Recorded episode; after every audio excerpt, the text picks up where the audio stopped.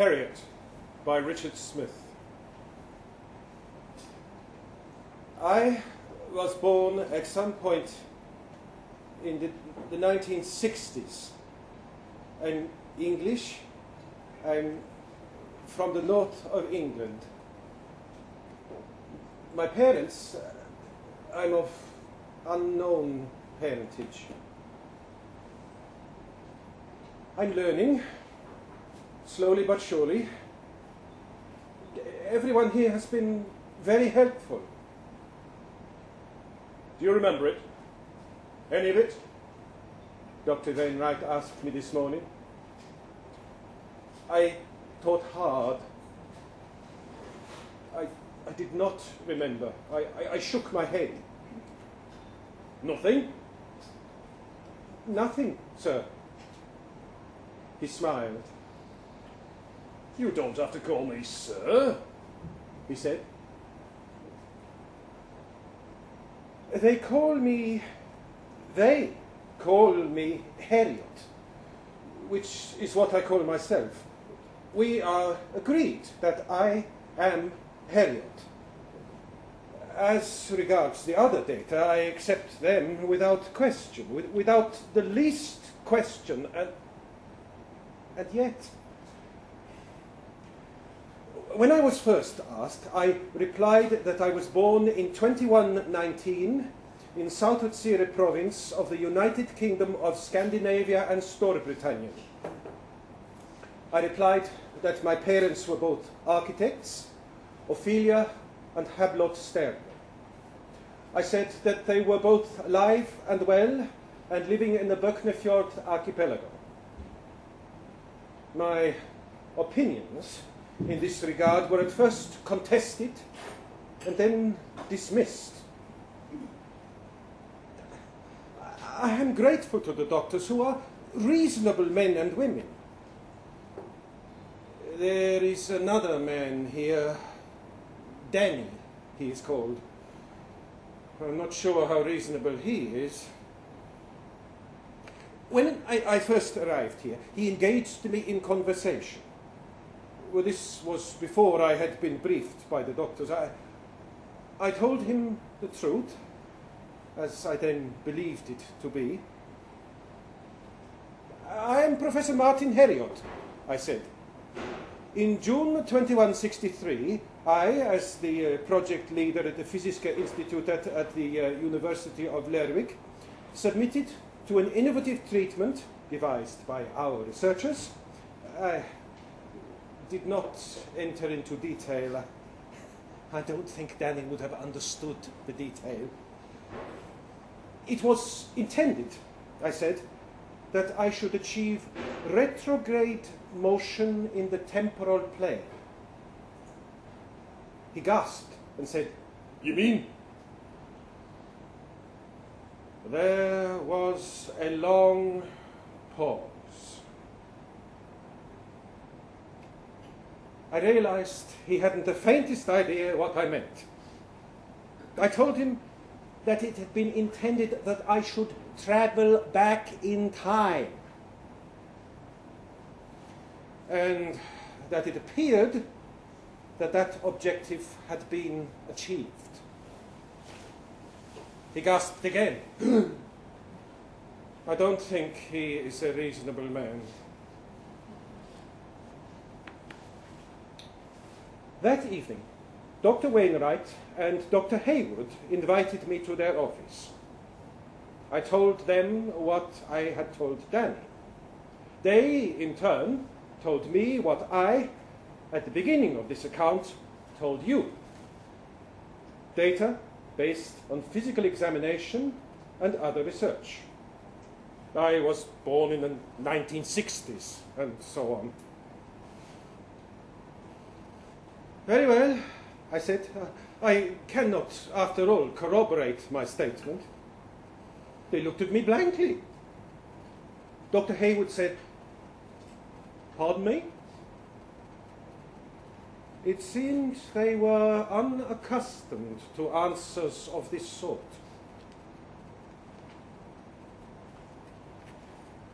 I said that uh, in a rational balance, the uncorroborated and unreliable evidence of my memory was very little indeed against the facts of the case.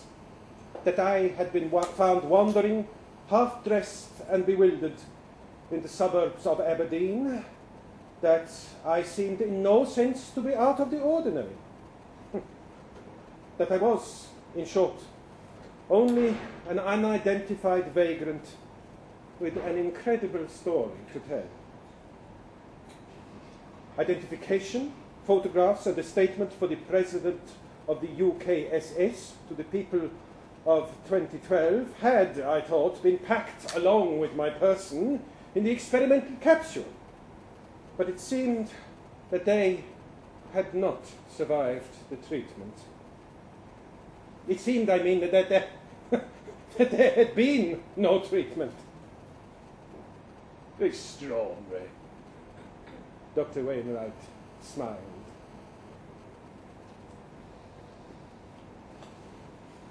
Later that night, as I sat at the barred window and watched the starry skies, I remembered that I had studied diagrams, beautiful diagrams of how these skies would look.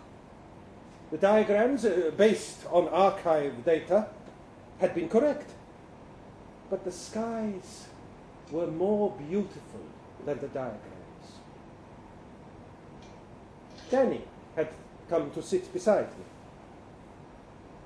People have to know. he said. He nodded fervently. His gingery dreadlocks wagged. Know what? That you're from the future, man. I shook my head. No, Danny, I, I'm not. I'm really not. I just thought that I was. He squinted and rubbed his right temple. You ain't gonna believe He demanded. what they tell you, are you? I laughed. he hit me. I fell heavily on the tiles. Danny was already blubbing an apology. I'm sorry, man. I'm, sorry. Don't, don't tell them, will you? Oh, don't, don't, don't send them after me, man. Danny is, like me, mentally ill. What troubles me is that Danny, unlike me, is not alone. He is visited at least once a week by his family a mother, a sister, a brother. He told them about me. This is what troubles me. They who are not ill, not insane, not confined in a hospital, but free to work, marry, drive cars, vote, they believed him. It is aberrant beyond my capacity for expression. Danny told me that they are going to take the story to the newspapers. At first, this didn't bother me. What sort of newspaper, I scoffed to myself, would report as if it were news, as if it were fact, the delusions of an incarcerated mental patient? But then I, I, I thought of Danny's family, who are, are not mad. They believed my story. They believed, for no other reason, that Danny had told them that I was a man from the future. I fear that I don't yet have the measure of this world. I fear that the newspapers will believe them. And then where will I be? Where am I now? This morning, Danny sat down cross legged beside me. You can't, man. He muttered. You gotta. I leaned towards him. "Ca- Can't what? Go, go, go to what? You can't let him break you. You gotta fight him. He looked up, staring fiercely, and, and jabbed a finger in the direction of my forehead. You know, man. That's what counts. You know. I'm afraid of Danny since he hit me. I didn't speak. You've seen things.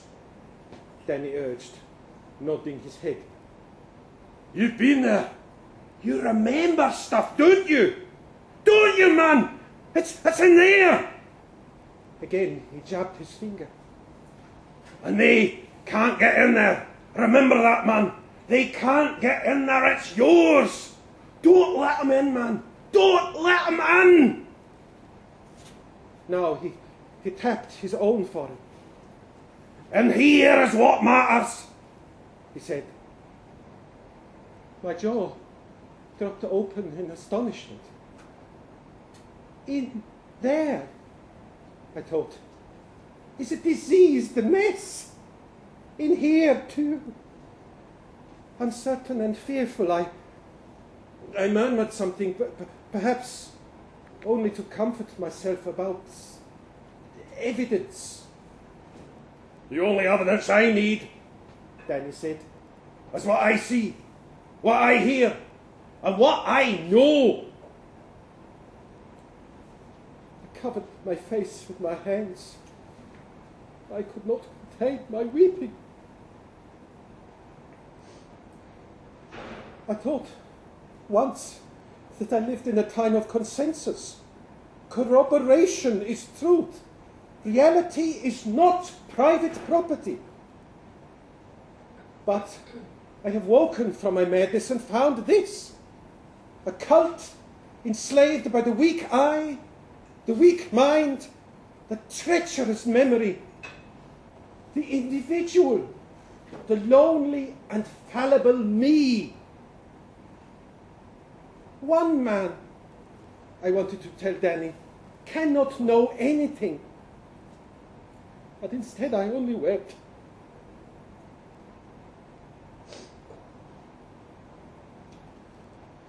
It's nearly morning.